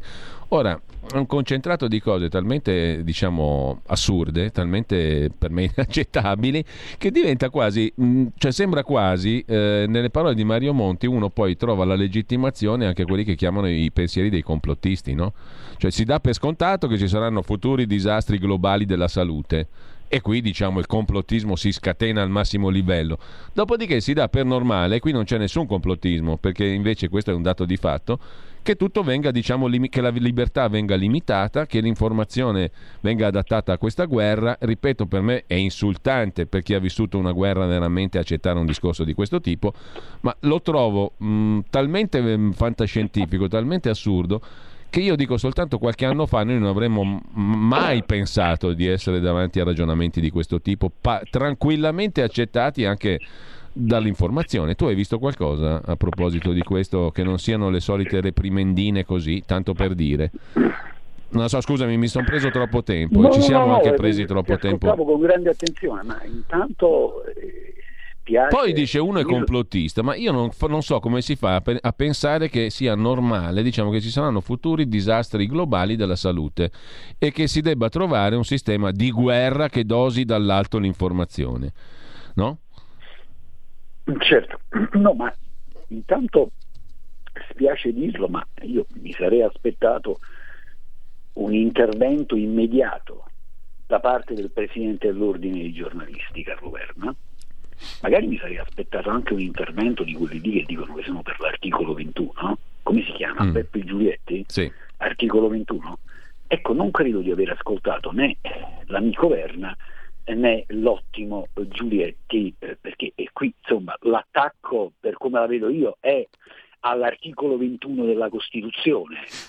Silenzio su questo fronte, al di là di qualche presa di posizione, che si spera poi non sia presa di posizione da Kamasutra, eh, perdonatemi eh, se uso questo termine, della partitocrazia, però insomma poca roba, c'è- avrei, mi sarei aspettato una, eh, indi- un, un minimo di indignazione. Vabbè, ovviamente non abbiamo sentito il Presidente della Repubblica, ma ci mancherebbe, anzi immagino che sia d'accon- assolutamente d'accordo e immagino che sia d'accordo anche il Presidente del Consiglio eh, Mario Draghi, che tra l'altro, ma non è complottismo, eh, qua parliamo di assetti di potere, semmai, non di complottismo. Mm. Mario Draghi, come il nostro Monti, ha dei trascorsi in Goldman Sachs. Eh, vabbè, però posso dire una cosa, ma intanto stabiliamo un punto fermo. Il nostro non è un regime democratico. La parola regime di per sé non ha una connotazione negativa, regime democratico, regime totalitario, anche se in Italia, visti i trascorsi del nostro paese, probabilmente questa connotazione negativa ce l'ha la parola regime. Però noi non siamo una democrazia, non lo siamo da parecchio tempo, per me, eh, questa è la mia valutazione, ma siamo una democrazia reale. Dopodiché, eh, ma politica non c'è stata una comunicazione di guerra? Ma in che pianeta vive il dottor Mario Monti. E se non è stata comunicazione di guerra quella a cui abbiamo assistito in questi due mesi, evidentemente Monti ne vuole di più, vuole più somministrazione, vuole più dosaggio, ma tu hai assolutamente ragione, ho provato a sottolinearlo anch'io, ma quello che sorprende davvero è l'atteggiamento dei giornalisti in studio c'era De Gregorio, mi sembra evidente, noi non abbiamo potuto vedere le immagini, ma le immagini raccontano forse più delle parole, eh? la mimica, eh, guardarli magari senza audio potrebbe essere un esercizio interessante. Eh, Parenzo e la De Gregorio impegnati eh, nell'interpretazione autentica del Monti Pensiero, preoccupati che chissà il povero cittadino come possa interpretare queste eh, autorevoli eh, espressioni dell'ex Presidente del Consiglio Monti, assolutamente direi d'accordo il gatto e la volpe con Monti, ma del resto loro non avevano, non credo che avessero bisogno eh, dei eh, suggerimenti di Mario Monti perché lì, scusatemi amici della Sette, eh, lì le informazioni di guerra ce l'abbiamo tutti i giorni, ogni santo giorno, da Lilli Gruber a Parenzo, alla De Gregorio e, a, e magari anche Mentana, sì dai, mettiamoci anche Mentana, poi c'è anche il figlio su Open Online impegnato eh, nelle interpretazioni autentiche che ci spiegano tutti i giorni quelli di Open che cosa ha detto chi,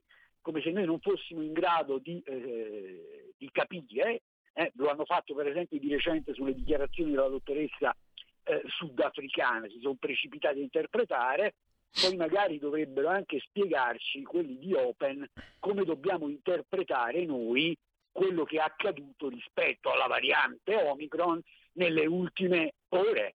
La stampa, Covid, nuova variante dell'orrore, contiene ben 32 mu- mutazioni. La stampa, co- nuova variante africana, fa paura. Libero quotidiano, scoperta la variante dell'orrore. E, e poi insomma è, tutto, è, stato tutto così. Eh, e questo, lo, di questo che cosa ci dite? Se consideriamo che cioè, io veramente, ma dove, in che direzione stiamo andando? Che incubo stiamo vivendo? Variante Omicron, 28 novembre, ore 20 e 41, ADN Kronos. Confi, L'OMS dice confini aperti. State chiudendo i confini, noi non siamo d'accordo. Lo dice l'Organizzazione Mondiale della Sanità. È la variante dell'orrore, allora dov'è?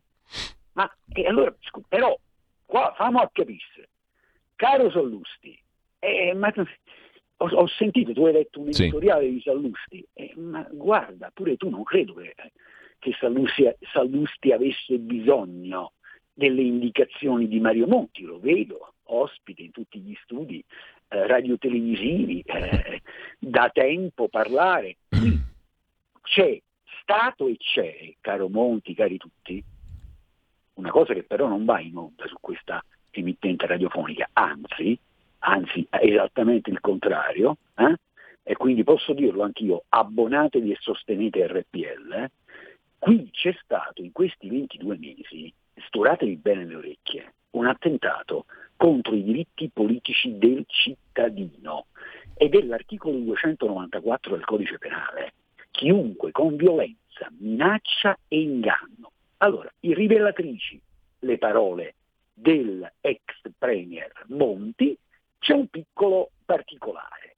l'attentato ai diritti politici del cittadino che si è consumato in 22 mesi, la somministrazione già c'è stata, il dosaggio già c'è stato, ne volete di più forse di somministrazione e di dosaggio, volete davvero asfaltare tutto per avere quello che tu hai ottimamente sottolineato e che ci dice Mario Monti, eh? chi decide? Decide il governo sul suggerimento di una tecnocrazia che dice di essere la scienza, peccato che poi ci sarebbe anche un'altra scienza, ecco, ma è questo che io direi che è inquietante tutto questo.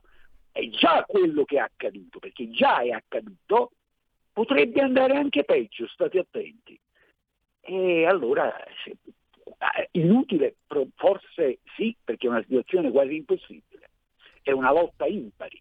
Proviamo a esercitare un minimo dato di necessaria resistenza.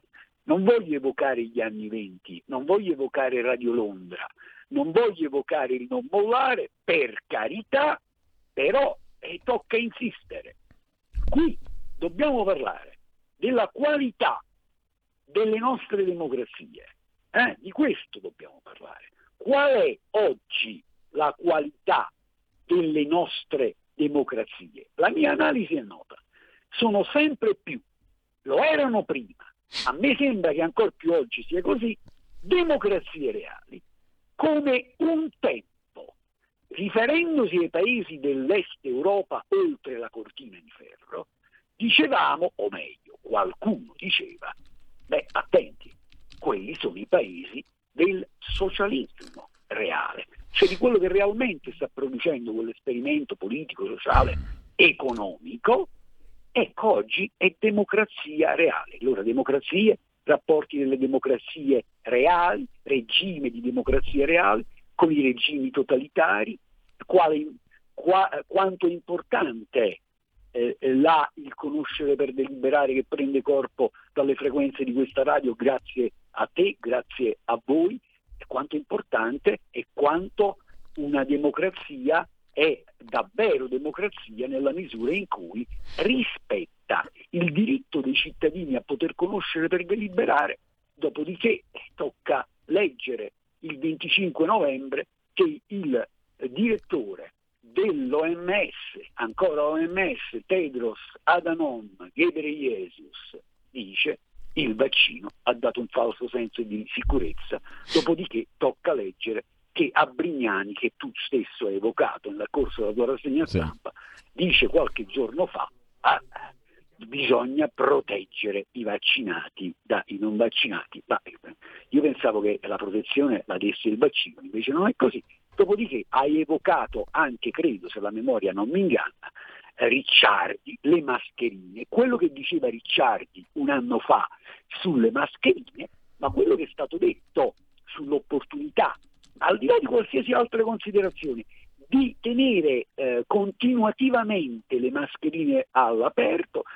Mm, avevo provato ad occuparmene personalmente, a far emergere delle cose, potrebbe addirittura essere tradursi in un danno alla salute. Abbiamo visto l'anno scorso gente che guidava in macchina con la mascherina sul viso da soli, gente che camminava in strade deserte con la mascherina sul viso, ci sono documenti dell'OMS, ci sono documenti del BNJ, ci sono documenti del, di epidemiologia eh, e prevenzione che dicono che forse questa è una cosa che potrebbe essere addirittura pericolosa per la salute, potrebbe potenziare addirittura eh, la eh, l'attacco eventuale del Covid-19 al nostro organismo. Ma insomma, ma, tant- ma tant'è, siamo come nel gioco dell'oca punto e a capo, siamo tornati alla casella di partenza, sembra un po' un déjà vu, intanto c'è da essere inquieti perché se ricordiamo, se richiamiamo eh, alla nostra memoria eh, la conferenza stampa di Draghi, eh, alla domanda se lo stato d'emergenza verrà prorogato è stato abbastanza vago. Non è che facciamo che visto che c'è una nuova variante ricominciamo da capo con un altro paio di anni di stato d'emergenza, magari opportunamente accompagnati questa volta e ammaestrati dagli errori che abbiamo compiuto, o meglio che hanno compiuto, con una più robusta dose di eh, controllo di, dà comunicazione delle informazioni, delle cose che possono essere dette, di quelle che non possono essere dette, di ciò che è ortodosso e di ciò che è eterodosso e quindi poi di quello che è eretico e di ciò che non lo è patto che non passiate, passiate realmente poi dai roghi metaforici a quelli eh, eh reali Maurizio. nelle piazze d'Italia. Maurizio, abbiamo qualche minuto, c'è una mm, telefonata in attesa, mi dicono dalla regia per cui la passiamo, chi vuole può intervenire, allo 02 66 20 35 29, poi abbiamo un paio di messaggi anche via Whatsapp al 346 6427 756, intanto sentiamo chi è in linea, pronto? Pronto, buongiorno, tocca a me? Buongiorno, prego. Buongiorno, eh, ho acceso la radio proprio due minuti fa, ma è il grande Maurizio Bolognetti quello in linea? È lui, è lui. Ah, grande, grande Maurizio. grande Maurizio. Ascolta Maurizio, un'altra cosa, io l'altro giorno, l'altro pomeriggio al punto politico con, con Pellegrini ho telefonato perché chiedevo, siccome Pellegrini asseriva di essere lui nei confronti dei vaccinati eh, come l'aglio per Dracula, no? allora gli ho fatto questa domanda al buon Pellegrini, accidente a lui, gli ho fatto ma ascolta Pellegrini, siccome tutta la catena della vaccinazione, da chi lo produce, dal governo, da chi lo autorizza, a chi lo somministra, a chi lo inietta è praticamente esentato da qualsiasi, è sollevato da qualsiasi responsabilità, no? Anzi tu, sei tu che firmi una manleva di, che di questa entità non si è mai vista nella storia della sanità pubblica italiana. E in più gli ho anche citato il fatto insomma, che eh, fai, eh, l'FDA americana ha, ha, chiesto a Pfizer i documenti no, per la ricerca e sviluppo di questo farmaco a Pfizer e questi gli hanno risposto che praticamente 50 anni. li daranno tra 55 anni no? e allora, allora, io gli ho detto ma, ma, che cosa ti dice la tua testa davanti a una, davanti a una situazione come questa insomma non è stato capace di rispondere l'ha buttata sull'euro no? però insomma cioè, Beh, è sempre buono buttarlo sull'euro con vari Vabbè, abbiamo un'altra telefonata, grazie al nostro amico, c'è una telefonata, poi grazie lascio la parola a Maurizio Bolognetti, pronto? Sì, pronto, buongiorno, sono buongiorno. Fabrizio di Sabbio Prego Fabrizio. Allora, intanto io non mi meraviglio che uno come Monti, così arrogante, così pieno di sé, no? che pensa di essere chissà che grande statista ed economista, ne sia uscito con la sua ingenuità classica no? a dire una pantana del genere. È vero, stupisce che i giornalisti, l'ordine dei giornalisti e tutti i veri democratici italiani non facciano una piega e quelli che si ribellano sono i soliti giornali di destra additati no, come parafascisti. Comunque non c'è neanche da meravigliarsi e da Tangentopoli che la stampa italiana con i tre grandi giornali ha sempre tenuto coperte le malefatte di una parte della sinistra italiana. No? Lo sappiamo che il PD ha navigato in tutti gli scandali italiani e non è mai stato portato alla luce quasi niente da parte di questi giornali. Il ecco, Piquet, volevo... il Piquet? Com'è? Il Piquet? No, perché si sa ah, che... No, prima non capisco perché c'è ancora quella parola democratici, non, proprio non ne comprendo il senso. Però. Sì, vabbè, i democratici Scusa, di sinistra, il PD, il PC, lo sappiamo che sono stati coperti in tutte le maniere, perciò la libertà di stampa in Italia ha sempre navigato male, se poi guardiamo anche negli Stati Uniti con lo scandalo Trump, con Russia Gate, sono andati avanti tre anni e mezzo su panzane incredibili, perciò Monti se ne è uscito così perché è il solito coglione, non è che gli altri invece sono più furbi e le cose le fanno di nascosto, di solito. Allora, c'è una telefonata ancora? No, mm, siamo, siamo mm, alla scadenza quasi, ti giro un commento sintetico di un ascoltatore via Whatsapp, Bolognetti due punti, l'ultimo dei radicali, Luciana da Udine, mm, Maurizio Bolognetti la ammiro molto, la prego sospenda la sua protesta, questo governo non la merita, può procurare inconvenienti solo a lei. Ti lascio subito la parola perché abbiamo un paio di minuti Maurizio. Bah, intanto io suggerirei al segretario Letta di cambiare, di togliere quel democratici perché proprio stona, ma da, davvero parecchio. Eh, ma i, gli ascoltatori che sono intervenuti hanno detto delle cose interessanti.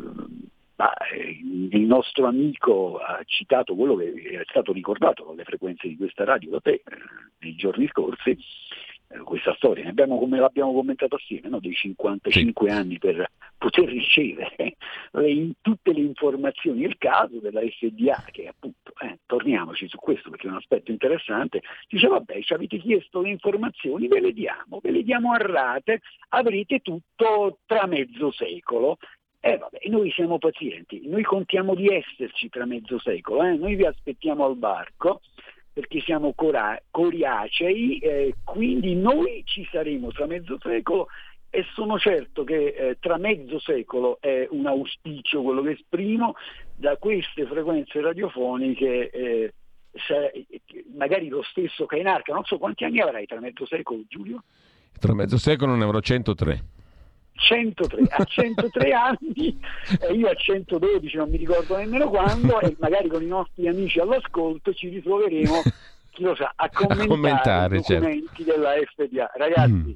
eh, vabbè, eh, che, che, vogliamo fare? Eh, continuiamo a marcarli a uomo per quello che si può, a stare attenti, noi facciamo quello che dobbiamo fare, eh? fai quel che devi e poi non tutto dipende da noi, accada quel che può, eh, però insomma eh, evviva evviva c'è almeno un luogo dove si può discutere, riflettere, confrontarsi e teniamocelo caro. Ti abbraccio, ti dico davvero grazie eh, per, questo, per, questo, momento eh, e ci sentiamo presto. A presto, eh, manteniamo il nostro contatto. Grazie a Maurizio Bonognetti. Maurizio, buona giornata. Ciao.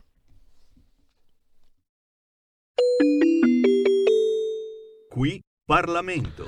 Benvenuto e buongiorno, come tutti i lunedì, a Riccardo Molinari, capogruppo della Lega alla Camera, segretario della Lega in Piemonte. Riccardo, buongiorno, grazie. Buongiorno a tutti. Allora, velocissimamente andiamo subito al dunque. Qual è il fulcro della settimana parlamentare? Quali sono gli appuntamenti cardine di questa settimana alla Camera? Questa settimana devo dire che è abbastanza tranquilla perché abbiamo la conversione in legge del cosiddetto decreto capienze, che è un decreto che è già stato votato al Senato che è quello che fondamentalmente fissa le regole che già tutti conosciamo per l'apertura di cinema, teatri, stadi, eh, quindi insomma niente di, niente di politicamente rilevante, ecco, visto che è già attivo nei fatti, che già è nell'esperienza di tutti, che è già stato approvato al Senato e poi abbiamo sempre una serie di mozioni che ci portiamo dietro da tempo oltre alla nostra proposta di legge per istituire una commissione parlamentare di inchiesta eh, sul Covid, sull'origine del Covid, quindi diciamo su, su, da, sulla Cina fondamentalmente, ecco, dove è partito che anche quella giace in calendario da tempo, eh, insomma vedremo se questa sarà la settimana buona per, eh, per, approvarla. Riccardo, la tua pagina Facebook si apre con un appello a che siano i genitori e non la politica a decidere se vaccinare i figli. Eh, questione ancora di attualità. Mm, da questo punto di vista, eh, che cosa si prospetta? Beh, adesso anche l'EMA ha approvato il vaccino per, eh, per i bambini, diciamo, quindi eh, per adesso dal punto di vista eh, normativo non ci sono obblighi, non, non c'è il Green Pass, insomma, sotto i 12 anni.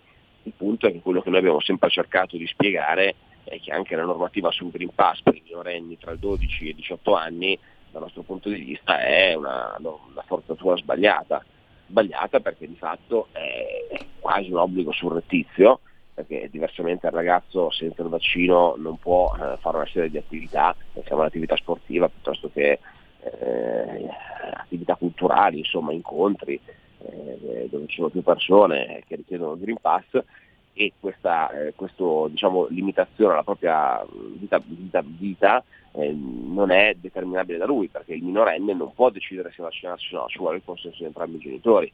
Quindi dal nostro punto di vista l'aver introdotto il Green Pass per i ragazzi crea problemi nelle famiglie, tensioni nelle famiglie, perché magari molto spesso padre e madre non sono d'accordo su cosa fare, eh, rischia appunto di limitare la socialità dei, dei, minori e ovviamente estenderlo anche ai bambini eh, fino ai 5 anni ci sembrerebbe assurdo, ecco, quindi questa è sempre stata la nostra posizione. E il Super Green Pass come lo valuti? Super Green Pass eh, poteva avere un senso la proposta dei nostri governatori, cioè quella che lo introduceva nelle zone gialle e arancioni, perché in quel caso il Super Green Pass sarebbe stata una misura che permetteva di tenere più aperto rispetto a, alla normativa vigente, cioè si diceva quando supera il numero di eh, ricoverati nelle terapie intensive eh, scatta questa regola Super Green Pass per cui eh, i non vaccinati insomma, stanno a casa e gli altri possono frequentare i locali pubblici averlo introdotto in zona bianca mi pare una misura difficilmente spiegabile legandolo ai dati sanitari. Cioè, mi sembra una misura fatta per in qualche modo andare a punire una parte della popolazione che ha fatto una scelta diversa e che non si è vaccinata, perché non si legge diversamente, perché se tu introduci questa regola in, in, regioni in cui sei in zona bianca, quindi in cui i dati sanitari sono sotto controllo e tu escludi nel periodo natalizio diciamo, dalla vita sociale un 10% della popolazione, beh, onestamente ho qualche difficoltà a capirlo. Ecco. Infatti insomma, abbiamo espresso tutte le nostre perplessità, poi siamo in questa maggioranza, quindi siamo nel governo, il governo l'ha approvato, ma abbiamo fatto capire in tutti i modi che non, non ci convince. Ecco, variante Omicron, eh, corsa contro il tempo, scrive l'agenzia ANSA, oggi ne parlano tutti, ma ehm, a proposito di comunicazione, abbiamo parlato prima delle mh, mm, dichiarazioni dell'ex premier Mario Monti, ehm, io non riesco a capire ehm, che cosa vuol dire andare una, verso una comunicazione di guerra, perché mi pare che da due anni che siamo in una comunicazione di guerra, non so come la pensi tu. Sì, anche io ho trovato abbastanza sorprendenti le dichiarazioni di Monti che dice che, che non, la comunicazione sul Covid è troppo democratica.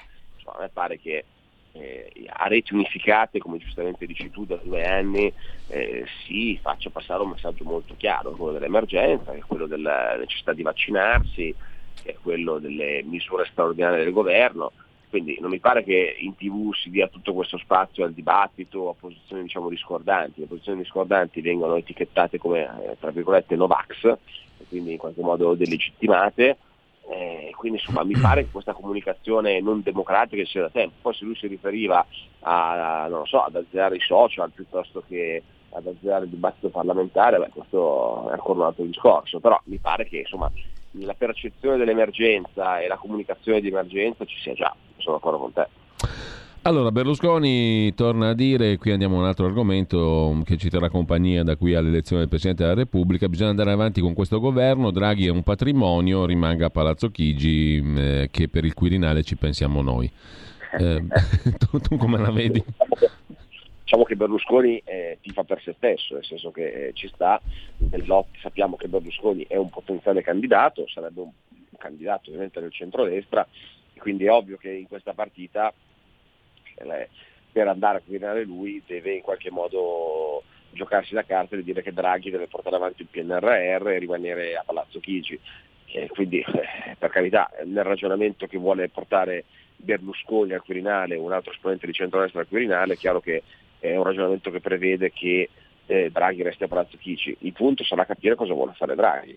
Cioè, se Draghi si proporrà per il Quirinale credo che mh, non avrà grossi problemi, insomma dovrebbe passare con una larga maggioranza anche con i voti del centro-destra. Se Draghi non esprimerà questo, eh, questo parere, insomma, questa intenzione, vedremo cosa succederà. Eh, Berlusconi è uno degli attori in campo, quindi fa la sua partita. Ultima questione, o meglio, tra le altre questioni di oggi, poi abbiamo pochi minuti e mh, mm, ti lascio i tuoi impegni di giornata. Riccardo, però mh, mm, c'è un, una prima valutazione possibile o no? Eh, te lo domando, è possibile o no dare una prima valutazione su come si stanno muovendo le cose per utilizzare i cosiddetti fondi europei, il PNRR? Ehm, è già possibile dire qualcosa? Oggi leggiamo per esempio sulla verità che i primi progetti approvati dal governo Draghi fanno ridere, sono risibili, scrive la verità. Tu condividi questo duro giudizio o è ancora troppo presto? Beh, non ho letto, non ho letto cosa, cosa fanno esattamente i progetti di cui parla la verità. Sicuramente rispetto alle aspettative io tutti i giorni cerco di smorzare gli entusiasmi dei nostri amministratori e dei sindaci perché è stato fatto passare il messaggio che arriverà questa pioggia di miliardi, ci saranno soldi per tutti. Ah, tra l'altro um, c'è anche qualcuno che dice dal punto di vista tecnico, chi si occupa, architetti e um, persone che hanno a che fare soprattutto col settore dei lavori pubblici, che la nostra disciplina attuale, il nostro, il nostro, la nostra normativa sugli appalti e sui lavori pubblici, rende materialmente impossibile rispettare i tempi e le condizioni europee. Questo è un grosso rischio perché rischieremo di pagare anche delle penali. Questo è mm. vero. Quindi la soluzione migliore sarebbe, e lo dicono fonti tecniche molteplici che ho sentito anche con le mie orecchie, sarebbe quella di adottare la disciplina europea, che è quello che la Lega dice da tempo, tra l'altro, se non sbaglio. Sì, no? Il codice degli appalti che noi abbiamo adottato in Italia su direttiva europea è molto più stringente di quello europeo sicuramente la normativa europea sarebbe, velocizzerebbe le cose e l'altra alternativa è quella, come facciamo da tempo, di nominare dei commissari, perché in Italia se tu vuoi fare qualcosa devi derogare al codice degli appalti e nominare un commissario. Già questo, eh, pensiamo ad esempio al punto di Genova, no? già questo ci fa capire che nella normativa c'è qualcosa che non va. Ti ripeto, beh, poi per quanto riguarda i progetti, guarda, eh, il punto è che dobbiamo spiegare bene ai sindaci che non arrivano i fantamiliardi quindi che i soldi che arriveranno non saranno eh, soldi per tutti, che diciamo, i vincoli sono molto stringenti perché sì, i finanziamenti arrivano solo su alcuni assi, ad esempio non possono arrivare per fare delle strade, delle gallerie, delle infrastrutture eh, per la gomma, ma sono solo per le ferrovie, tra l'altro sono soldi che sono già destinati alle grandi opere ferroviarie che già l'Italia aveva programmato, tipo la TAV del Terzo Valico per intenderci. Eh, ci sono soldi sicuramente sul green, il cosiddetto coefficientamento energetico, i progetti per l'elettrico, però diciamo che non sarà il PNRR che cambia la vita dei comuni, questo bisogna dirlo con grande chiarezza. E poi nella gestione sì, c'è, è abbastanza confusa, nel senso che è, è, in capo, è, in capo, allo Stato, lo Stato ogni tanto eh, elargisce qualcosa alle regioni da mettere a bando, comunque eh, da assegnare per bandi già aperti, diciamo che non è ancora chiarissimo come questi fondi vanno distribuiti sul territorio, questo è abbastanza, sì, questo sicuramente crea una, una, certa opacità sul processo, perché ad oggi diciamo che sappiamo che sarà tutto in capo ad, al governo, ma mh, come ricadranno sul territorio è da vedere volta per volta. Allora, io saluto Riccardo Molinari, grazie Riccardo, buona settimana, buon lavoro. Grazie, un saluto a tutti. Qui Parlamento. Velocissimamente, Luciana Daudine, oltre a salutare Maurizio Bolognetti, ha um, come sempre individuato una perlomeno delle parole del giorno. Oreggiare, risplendere come oro, dai che era facile, brillare, splendere come oro, distinguersi, primeggiare, essere al centro dell'attenzione, oreggiare, mm, che mm, ha delle assonanze che permetterebbero battute poco eleganti, ma significa effettivamente risplendere come l'oro, oreggiare. L'altra parola, octaeteride, non l'ha trovata nessuno, ma significa semplicemente un ciclo di otto anni, quello che si cuccherà il prossimo Presidente della Repubblica. Dal settennato passiamo all'octaeteride, cioè otto etos anno, otto anni. Il ciclo di otto anni. Mm, ringrazio anche gli altri ascoltatori che sono intervenuti in questo dibattito etimologico che appassiona più delle questioni poste da Mario Monti, senza alcun dubbio. Ci sono stati altri ascoltatori a segnalare il significato di queste parole. Oreggiare vuol dire risplendere e luccicare, dice Marco da Agrate, giustissimamente giornalista molestata allo stadio Castellani di Empoli, non a Firenze. Mm, sì, giusto, mm, mi sono sbagliato io. E, ehm, comunque, eh, naturalmente, questo è, è, raccontato su tutti i giornali. Ehm, e, e, poi ci sono altri messaggi che adesso non facciamo in tempo a leggere per un motivo molto semplice: che dobbiamo andare in pausa musicale e poi. E poi con noi Carla De Bernardi per un'altra puntata della piccola città.